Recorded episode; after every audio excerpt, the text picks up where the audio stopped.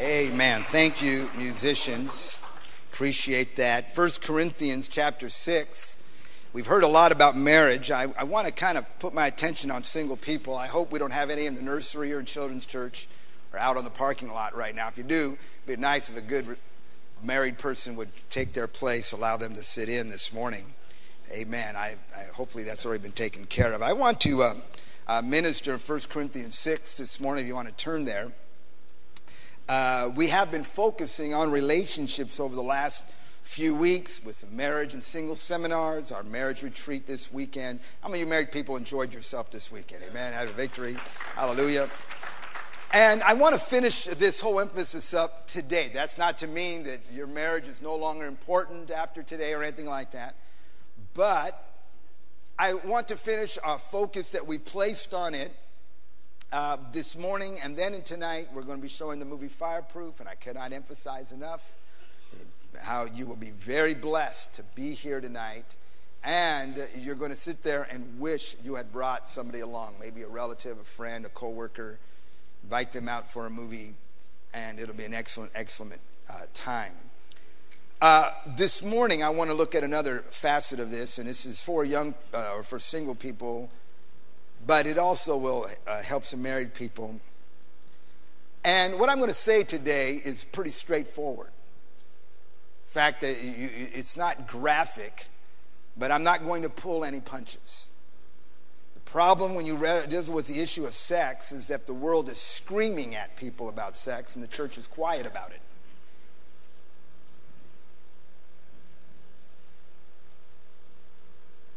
A lot of times, well, why you say that? Well, they're saying it. They're saying it at school, they're saying it in the media, commercials, on the radio. And I want to speak to uh, an issue this morning.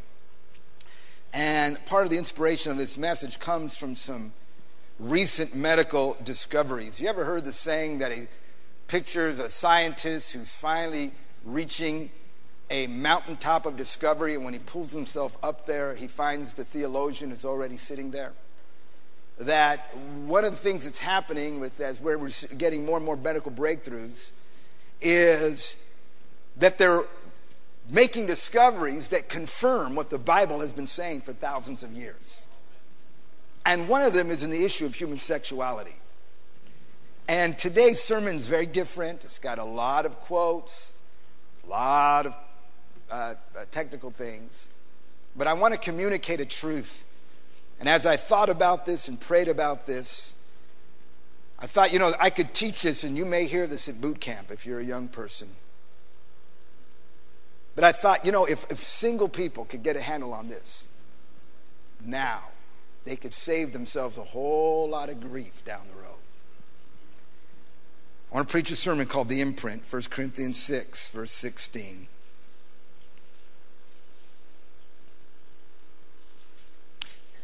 I'll tell you what, let's start in verse 15. 1 Corinthians 6, verse 15 it says, Do you not know that your bodies are members of Christ? Shall I then take the members of Christ and make them members of a harlot? Certainly not. Or do you not know that he who is joined to a harlot is one body with her? For the two, he says, shall become one flesh. But he who is joined to the Lord is one spirit with him. Flee sexual immorality. Every sin that a man does is outside the body but he who commits sexual immorality sins against his own body. Or do you not know that your body is the temple of the Holy Spirit who is in you, and whom you have from God, and you are not your own?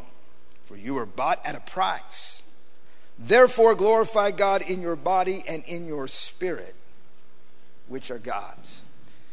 Let's pray. Father, I ask this morning for the anointing of the Holy Spirit. God, I believe you for revelation and wisdom God, I thank you that your word is a warning sign, it is a stop sign. God, I pray that there will be wise young men and women that will foresee the evil thereof and hide themselves. God, help us, Lord, most of all by the precious blood that is able to cleanse our conscience. Give us a clean slate. We ask this in Jesus' name, and all of God's people said, Amen. Let's begin and talk about the imprint this morning. And So I want you to consider something. Here we are reading in 1 Corinthians 6. The Apostle Paul is confronting a problem that was taking place in the church at Corinth. That is what the Corinthians mean. It just simply means he wrote a letter to people who lived in the city of Corinth. Some of you have heard me say this before that Corinth was a major port city. Sailors from all around Asia Minor and the Mediterranean uh, would be there, and sailors 2,000 years ago are just as wicked as they are today. And all of our Navy men said, Amen. And not only that, this city of Corinth was a city that was wholly given um, to idolatry. Uh, I have been to Corinth. Yolanda and I went there a number of years ago on a tour. It no longer exists as a city the way it was then. But when you're there, right above the city is a hill, and on top of that hill is an ancient temple ruin. This temple was to the goddess Aphrodite, or the goddess of sexual love. This uh, idolatrous worship was, was uh, really nothing more than a, a, a giant whorehouse. 2,000 temple priestesses, they called them priestesses, but in reality they were nothing more than prostitutes, served uh, that temple. And all those sailors uh, would go into Corinth uh, and they would make their way up to that temple to, quote, go to church, uh, but and, involve themselves in all kinds of sexual perversion. Corinth was such a wicked city that every kind of deviant uh, sexual behavior was accepted um, and practiced. If you were uh, raised in Corinth uh, early on in your life, you would have been introduced to sexual experience. Uh, it was normal. In fact, in those days, um, if you wanted to insult someone, you called them a Corinthian. That is what you called them. If you called someone a Corinthian, that meant you're calling them a pervert. You're calling them a, a some sort of a deviant uh, because uh, that city was so associated uh, with every kind um, of deviant behavior. Um, and here the Apostle Paul goes to Corinth um, and he begins to preach righteousness um, and he begins to see people out of this lifestyle come in um, and get saved because that is what the gospel is for this morning. The gospel is for men and women who have been ripped off uh, by sin.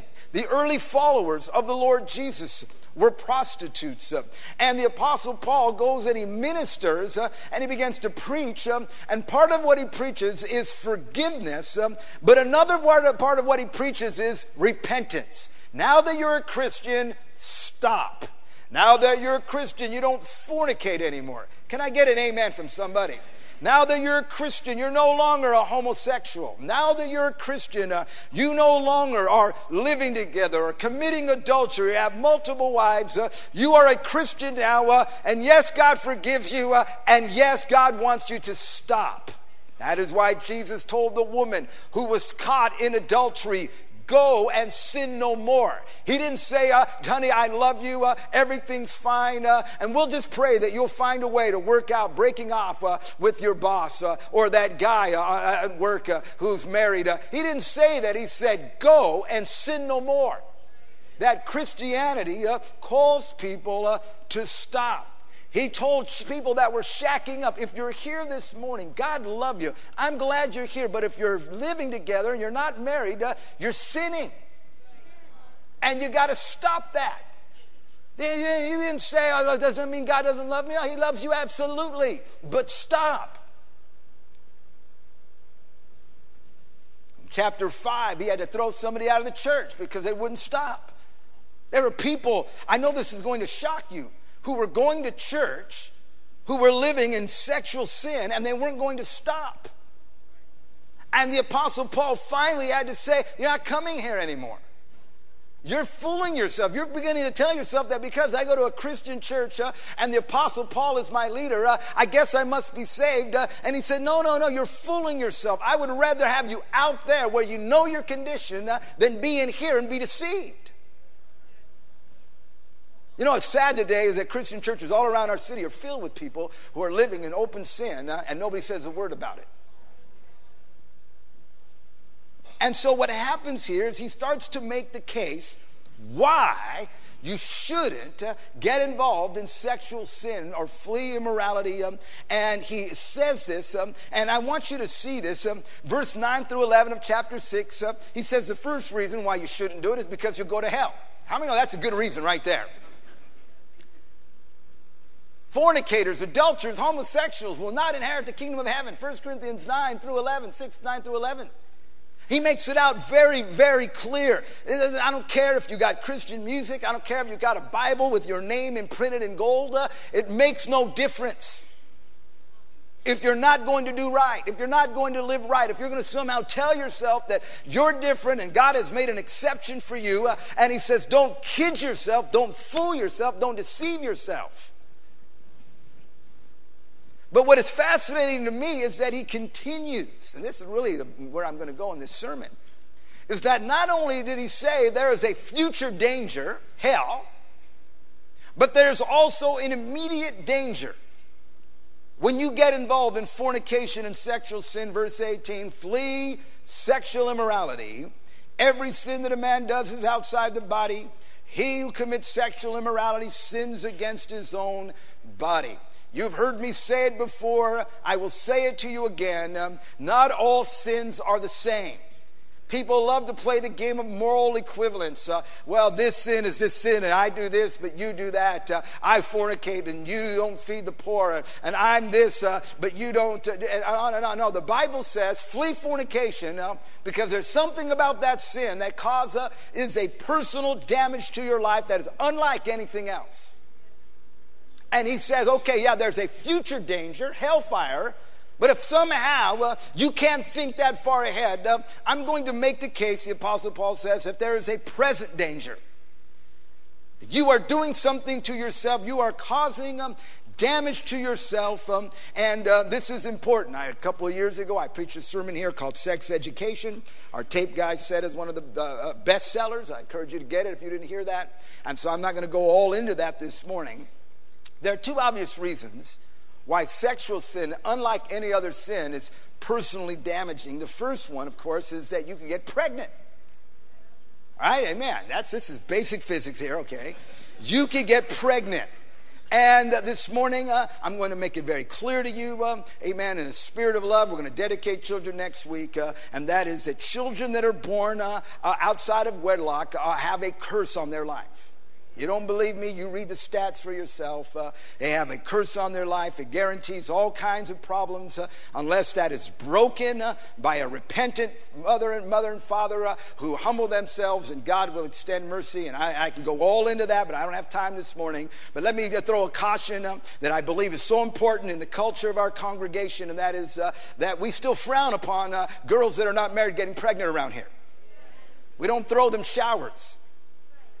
We don't just, just embrace it and oh, you know, I know, come here, mama. It's okay. Uh, it's not okay. I believe God will forgive them. I believe God will have mercy on them. I believe God loves them. And God loves those precious babies. Uh, but I want to tell you, one of the problems in the Christian church today uh, is that nobody makes stands on these things. It doesn't matter if you throw them a shower. The fact is, uh, the chances uh, for poverty uh, and incarceration uh, and poor education and addiction go through the roof when a child is born out of wedlock. And we don't do them any favors to kind of pretend like that's the new normal. It's not normal, it's still sin. The second danger, of course, is sexually transmitted disease. That when people get involved in sexual sin, uh, they open the door. I want to tell you, perversion is an unclean life. People don't want to say that homosexuals practice an extremely unclean life. People that would never go to a, a restaurant where roaches are running around on top of the plates, but yet they'll do this.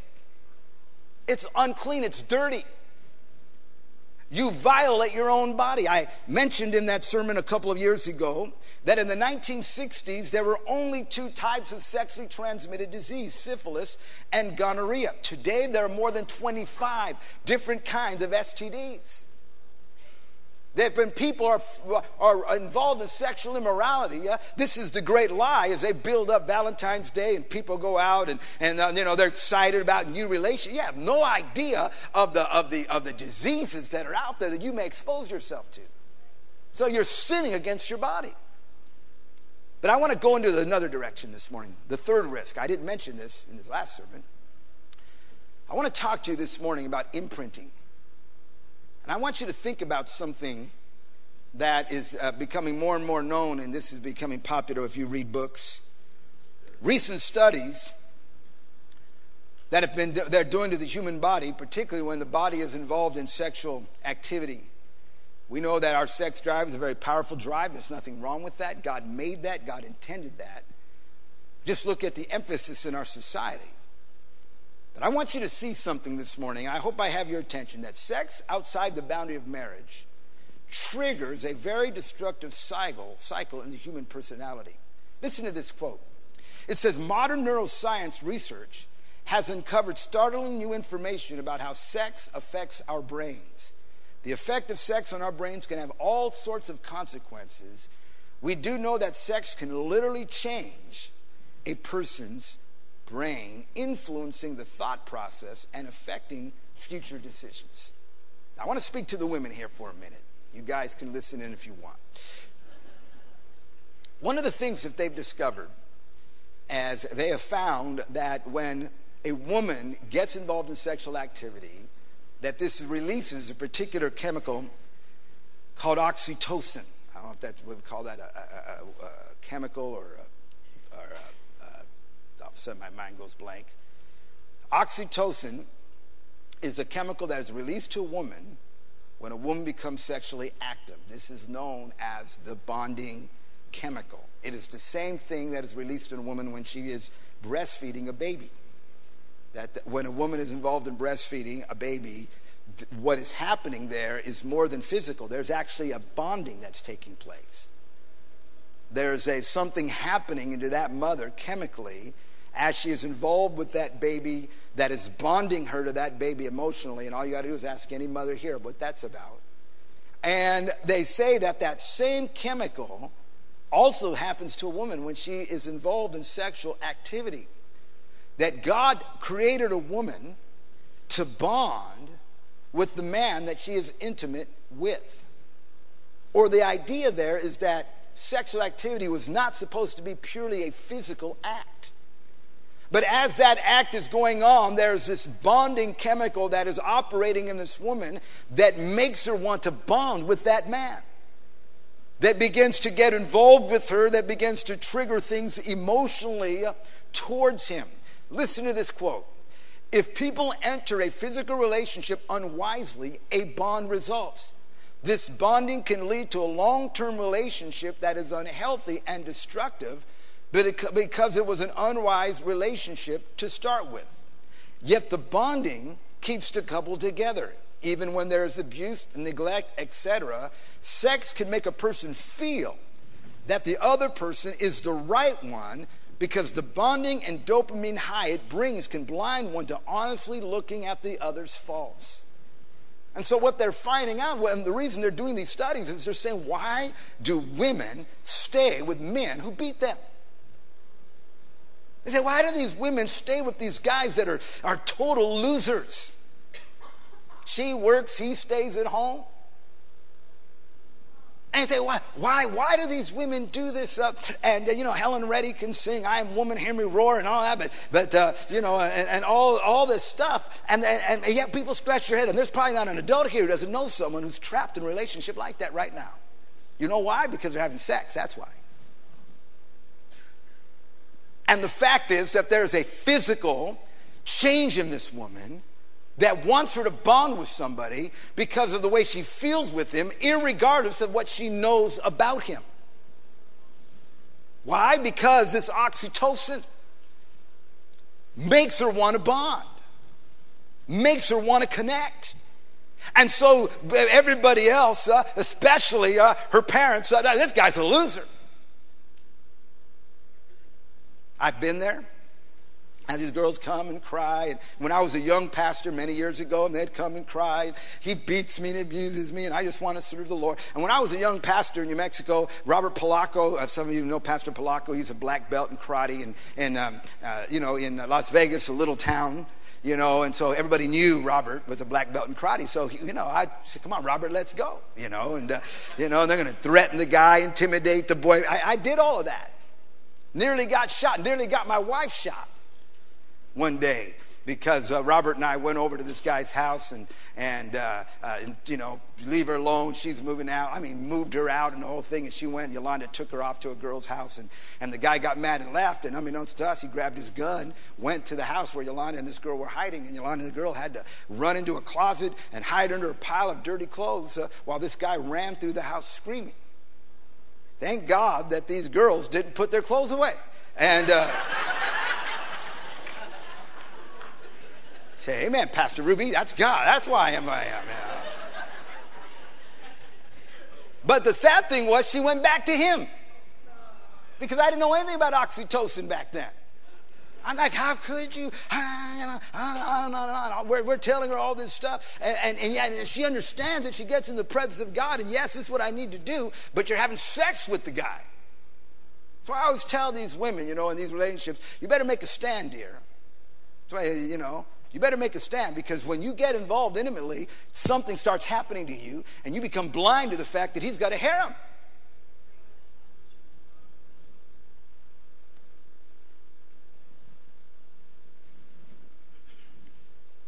See, the problem with chemicals is they're value neutral.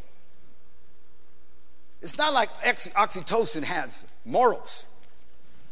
This is an automatic physical response. That's why men, Jesus said, don't look at a woman to commit adultery because this is value neutral. Don't do this. You know, it's like, well, you know, if it's so wrong, then why do I feel this way? Well, you know what? With all due respect, who cares how you feel? It's still wrong. Ah, well, I just love him so much. I, it must be the Lord, you know. And I mean, you know, how, uh, if loving you is wrong, I don't want to be right.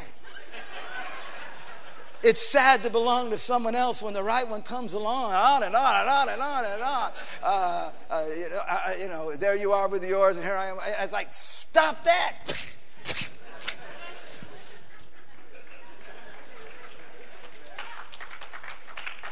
Listen to Lainey, 25 year old. She said, Sex just seemed like part of the date. Usually it took place by the second time I went out with someone.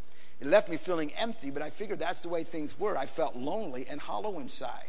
Cheryl, 19, when we broke up, I just ached all over. I didn't miss having sex, but I missed having him so much more than I ever thought I would.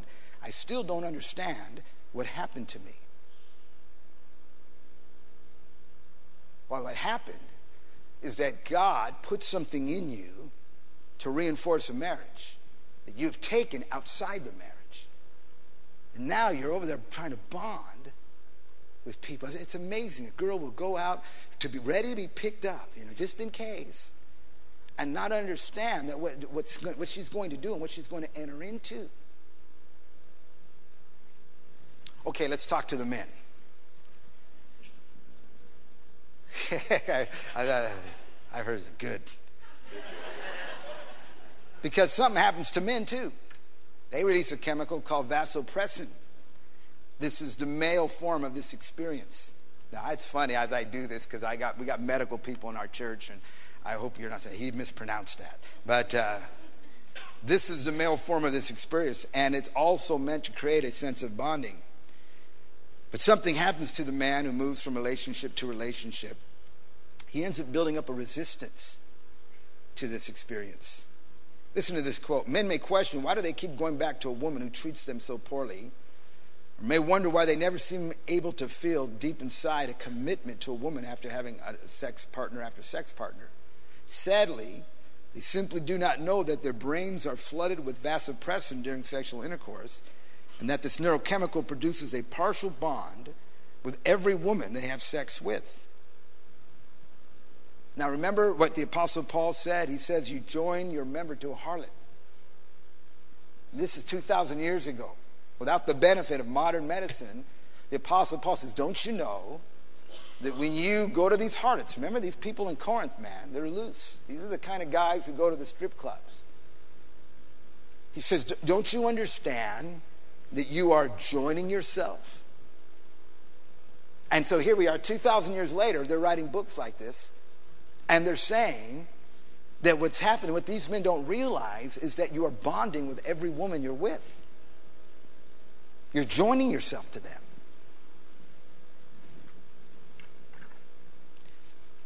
They do not realize that this pattern of having sex with one woman and then breaking up and having sex with another woman limits them to experience only one form of brain activity during sexual activity. It's the rush of sex. They damage a vital innate ability to develop the long term emotional attachment that results from sex with the same person over and over. This transition can be seen in the brain studies of individuals who have been involved with each other for a period of months. The individual who goes from partner to partner is causing his or her brain to mold and gel so that eventually begins accepting that sexual pattern as normal.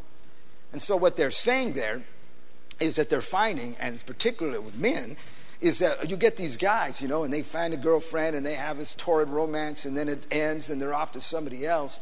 Every time they're doing that, they are this vasopressin, they have this relationship, and this is the one, and they're flooded with all these feelings, uh, and it goes on until they get tired of each other, and they go off to somebody else. What happens is he begins to develop a tolerance for it. In other words, it doesn't do, it doesn't do that anymore to him. So then, down the road, five years, ten years, some of you men need to listen to me this morning, is that uh, now they meet some girl who's a great girl. Good girl, man. This is the kind you take home to mother.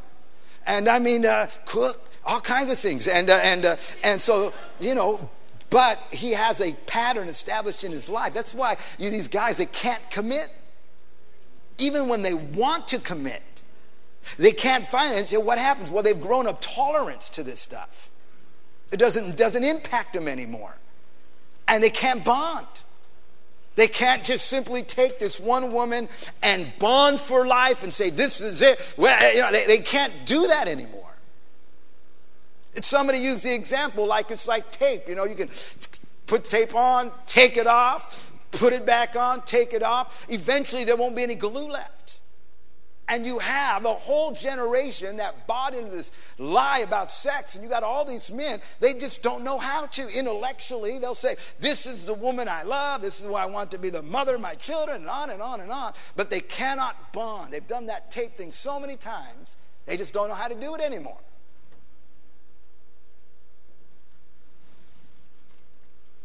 Then, of course, there's dopamine. You know, we all got dopamine. It's that powerful reward drug that is released in us that leaves a deep impression. You can get dopamine highs from all kinds of things running and all kinds of stuff, but you do get it during sexual activity. And this leaves a deep impression, it leaves a pathway. When this is triggered, it leaves a physical and emotional and spiritual impression. I want you to listen to this next few minutes here. This leaves a physical, emotional, and spiritual impression. In the Song of Solomon, written about 2,900 years ago, it, says these words I charge you, O daughters of Jerusalem, by the gazelles or by the does of the field, do not stir up nor awaken love until it pleases. Now, this, it's the story of married love and in this story, which is kind of like a musical, you know, he sings and she sings, and there's a choir of girls in the background that sing, and that's the whole Song of Solomon. In that, there's a place where the bride and then the girls sing in this song of married love, O daughters of Jerusalem, do not stir up nor awaken love until it's time. And what it's referring to is the dopamine experience oxytocin, vasopressin that happens when people get married and they enter into a sexual relationship. They have stirred up or they have awakened love. They have triggered something in them that they didn't even know was there. And the idea there is that God's intention, God's intention was that the first sexual experiences that a man and woman would have would be with the person they got married to. Why? Because of this thing called imprinting. Dopamine leaves an imprint. So I want to help you understand something this morning. what happens is this. How many have ever gotten a new computer? Oh, don't be afraid to lift your hand. I ain't lifting my hand, nothing this sermon, you know. I, okay, humor me, all right? You get a new computer, and when you get this new computer, they give you software. You got to download all this software into the machine to get the thing to operate. See, what happens with sexual sin outside of marriage, premarital sex particularly, is that there are a lot of people, they, they, they miss God's intention. So, what, what happens? They start downloading way too soon. And their first sexual experiences are not with the person they married on their wedding night. And they are, start imprinting stuff and downloading stuff into their, into their spirit. It's like when the first time you experience oxytocin or vasopressin or dopamine, and you're not married. It's like right there, all these imprints start taking place, pathways start happening all over the, uh, these experiences. These feelings, these chemicals start being triggered inside of you. And it begins to put an imprint on you. So, if I can be frank with you this morning, so people's first sexual experiences are in the back seat of a car. Their sexual experiences uh, are, uh, uh, you know, when an uncle had, uh, bought them a prostitute when they were 16. Their first experiences, maybe uh, uh, they got involved in homosexual activity. Their first experiences sometimes were being violated things, and, and all this stuff starts playing out in them, imprinting. Like these, these pictures being taken, imprinting in their soul, and making these associations. And so what you have is you have people that I mean, remember who Paul's writing to. This, you know, you, you know, you say, wow, Pastor Rubi, you raised a lot of stuff. Well, you tell that to the Apostle Paul and people who live in Corinth all the all the uh, sexual nonsense that these people would have been involved in. And when he said those words join yourself to a harlot you can only imagine as these people listened to those words as people read that letter join to a harlot they would know exactly what he means. This wasn't theory to them. Say, my goodness, I have I, well, all the experiences and the sexual experiences that have printed, imprinted on my life, all the things that I joined myself to or bonded with. You with me this morning, church?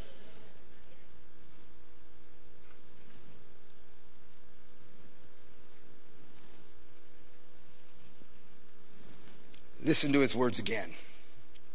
Flee sexual immorality. Every sin that a man does is outside the body. He who commits sexual immorality sins against his own body. Because you, you, you, guys, you, you, what, what, you, what you do to yourself, what you're doing to yourself. Now remember, Paul comes from an extremely strict Hebrew uh, background. This would not have been his past. But as he immersed himself in these pagan cultures and, and looked at this, and he loves those people, he cares about, he wants to help them. And you know, you know don't do that, you're going to go to hell, which is valid. But, beloved, there was something far more than just that message. Uh, what are you doing to yourself? You, you, you, you understand how you're fouling up your personality. You're fouling up, you're undermining your future. You're, you're going around and you're taking this, this powerful dynamic and you're just bonding to anything.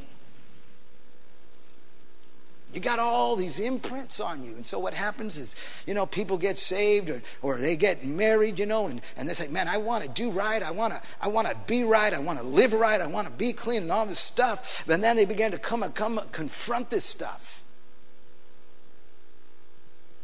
That's why, church, there would be nothing more powerful than to get a young man and a young woman who are virgins and get married, and their first experience is there is the imprint of their, their life. Can you imagine how powerful that would be? To just get a virgin boy and a virgin girl who don't have all that imprinting, all that past. And the only path that they know is the path of marriage. Say, hey, man, what, what a powerful thing. To not have to carry into the marriage all the baggage. That's why if you're a young person here this morning, you got to say, you know what, that's, that's, that's my goal. Why would I want to carry a bunch of garbage into this marriage? Why would I want to take and bond with this or with that and have this or that or that experience or that path and all this stuff. And so, you know what? And then come into marriage and God, you're going to help me. And, and, and you know, and, and you have to wrestle with any of that. Because you're here this morning, there are many of you, you have that opportunity. Do you believe in forgiveness? Absolutely. You, I'm not even done yet. Let's agree this morning that that's God's ideal. And that every young man, every young woman here, you may not know who you're going to marry or anything, but you can make up your mind, Lord, on that day, that's what I want. I want my experience to be that experience.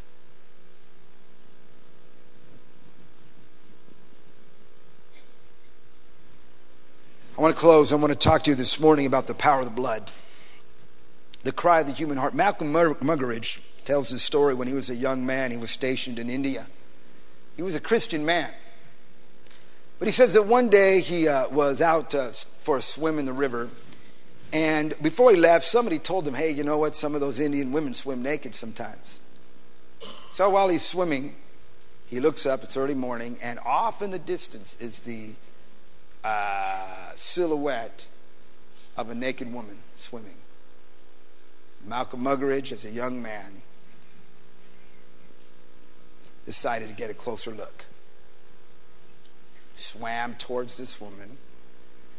When he came up, knowing he would be close enough to actually really see her, he looked up, and it turned out the woman was a leper. Her skin was falling off her. It was a horrific sight.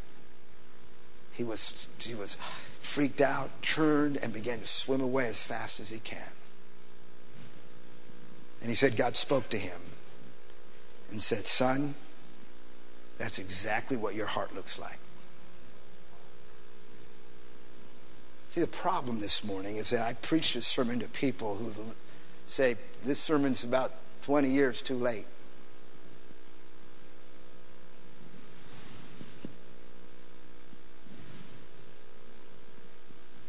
you know what? I've done violence to myself.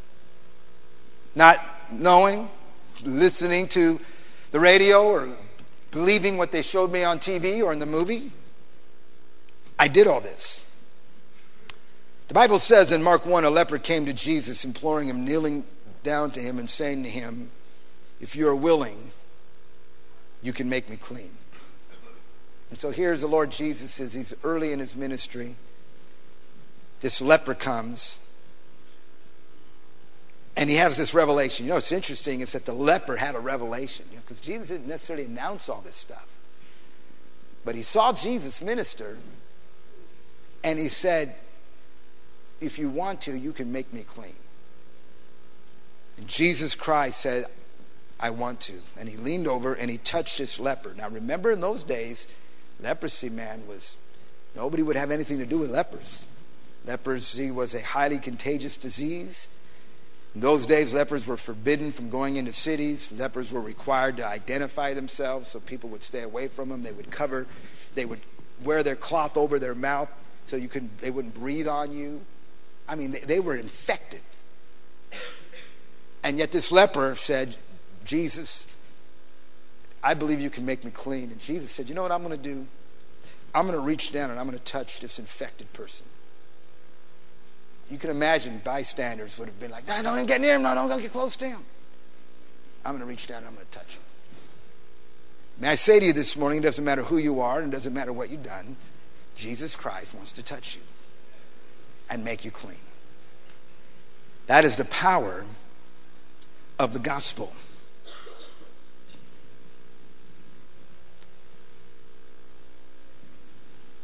The Apostle Paul, or the writer of Hebrews, some say Paul, some say others, said this He said, How much more shall the blood of Christ, who through the eternal Spirit offered himself without spot to God, cleanse your conscience from dead works to serve the living God?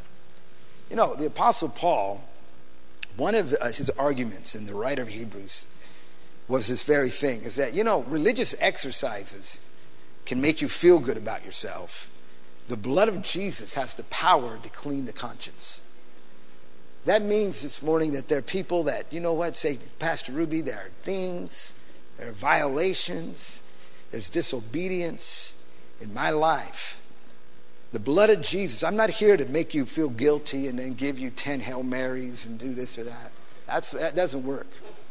I'm here to tell you this morning that the blood of Jesus has the power to reach down and cleanse you and purge your conscience. Reach way down into the deepest part of a person and set you free.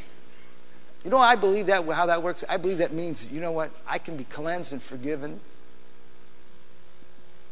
so that I don't have to carry this the rest of my days in my marriage. I don't have to live my life with a limp because of my past sins. The devil would love to make you think that's the case. Years ago, I know a story about a man who was going to, he, was a virgin and he was going to marry a, a, girl, saved, loved God, good girl in the church, you know, loved this girl, wanted to marry her. And then uh, prior to the marriage, she was just honest. You know what? I'm not a virgin. Devastated the guy. Devastated because he's like, you know, uh, you know, all this stuff. And, and finally he went to the pastor and said to his pastor, you know, I, you know, I'm a virgin and I found out she's not. And, and he expected the pastor to sympathize with him. And he got in his face and said, brother, either the blood of Jesus cleanses or it doesn't. And he said today, he's so glad, he's so glad that he listened to that rebuke. Because I'm not saying that you carry the burden and the weight and the damage of it all. I'm saying that the blood of Jesus can cleanse you. You know what it can do? It can give you a clean slate. That's the power. That's why people get saved. We get saved because we need a clean slate. It's like those etch a sketches. We've made a complete mess. And when you come to Jesus, He's able to take that and, and say, I'm going to give you a new start. I'm going to heal all those paths all those tunnels and violations, break all those bonds. I'm going to give you a brand new start. So you'd say, you know, Lord, I've, I'm, I, I've learned something. I cannot go back and I cannot correct the past. But I can do two things. I can humble myself and believe that you will give me a brand new start. And I believe that now I'm going to set my mind that from now on, I'm only joining to one person, and that's the person I'm married to. And I'm bonding with them. Nothing else. It's over. I read a story as I finished, and I like this little story I read about a woman who was getting evicted from her apartment. She didn't know what to do. She had no money. She was already beyond the due date. It was just a matter of the eviction coming a man in the area, a businessman, heard about her, felt bad, and so he went back to his office and made it known that there was a poor woman who was about to be evicted from her house. And would people contribute? Moved the hearts, people in the office. He went to a few other businesses. Everybody threw in, and the man raised enough money to pay two months' rent. Went to this woman's house, eager to give her this money, help her. Um, knocked on the door. Uh, she wouldn't come to the door. Madam, madam, uh, he knocked on the door. She wouldn't answer. And he, said, I know she's there. I know she's there. But she refused to answer the door. And finally, he gave up. He left. Um, did not see her. A week later, he found the woman walking the streets of the city. It was obvious that she was living on the street. And he approached her and said, Ma'am, what happened? She says, I got evicted from my apartment. He says, I don't understand. He said, I went to your apartment. I knew you were there. I knocked on your door, and, uh, and I had two months' rent so you wouldn't be evicted. And she said, Was that you? She says, I thought it was the landlord. And I didn't answer the door. Let me tell you something this morning. You know, when you preach about stuff like this, there are people that think you're the landlord. It is coming down. That, that day's coming down. And we so we close our doors. We close our uh, no, you know, you know. It's not the landlord this morning. There's a God in heaven who knows who you are. And says, I want to cleanse you. I want to set you free. Let's bow our heads.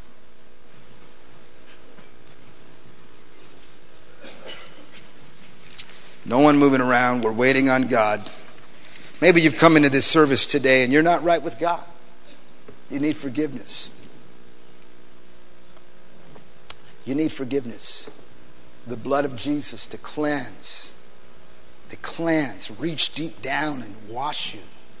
That's the power of the gospel this morning. And you're here to say, Pastor Rubi, I need Jesus. I'm not talking about being religious.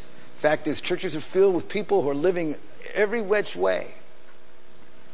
That's not the reason. The Apostle Paul says, no, no, this is messing you up. I can forgive you. That's the gospel. God says, I can forgive you. He told a woman caught in adultery, neither do I condemn you. And this morning, I'm not here to condemn you. I'm here to let you know that Jesus Christ will have mercy on you. Whether this is your lifestyle that I preach about or maybe it's not, we're all sinners. And we all need forgiveness. And you say, Pastor Rubi, would you pray for me? I'm not right with God.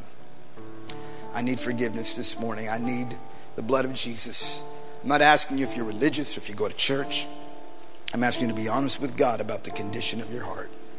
Pray for me, Pastor. I'm not right with God. Today, I want to follow Christ. I want to turn from sin and I want to believe the gospel. If that's you, I want you to lift up your hand and just hold it there. And while you're holding it there, you're saying, Pray for me. God bless you, young man in the back. Who else? Lift up your hand. Pastor, I'm not right with God. Christians are praying, God bless you. There's still others.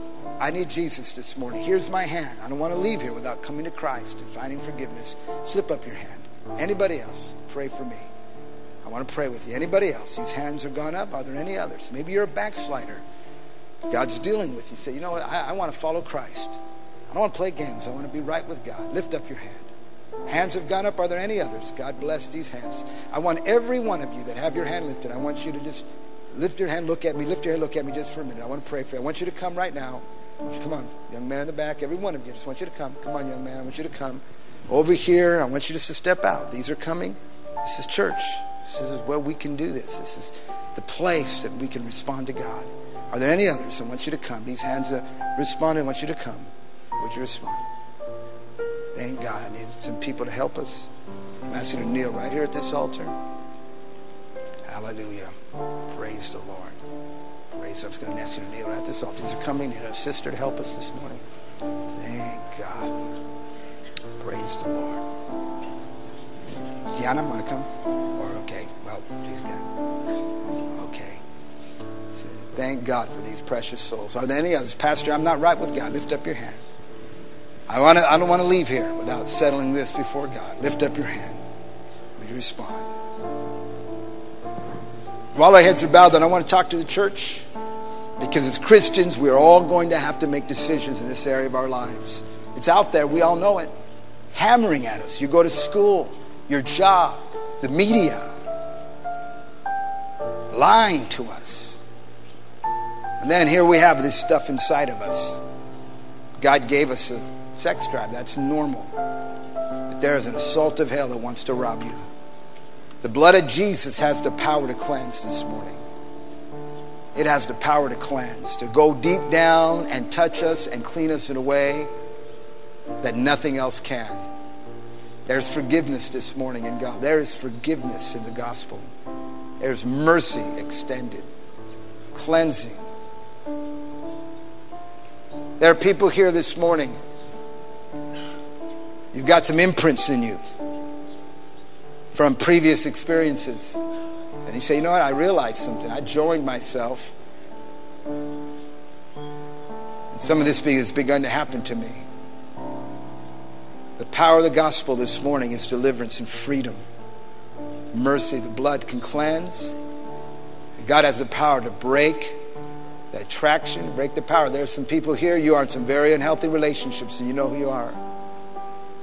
God's dealing with you. Say, you know what? This is what happened. What happened is I let these chemicals and these emotions so that something feels right that in my head is I know is wrong. That's why we come to the cross this morning. It's more than the doctrine, it is power. The blood is power. We're going to stand. These altars are open. Thank God we can come to a place where we can pray. We can lay hold of God. Hallelujah. Let's sing worship God. Create in me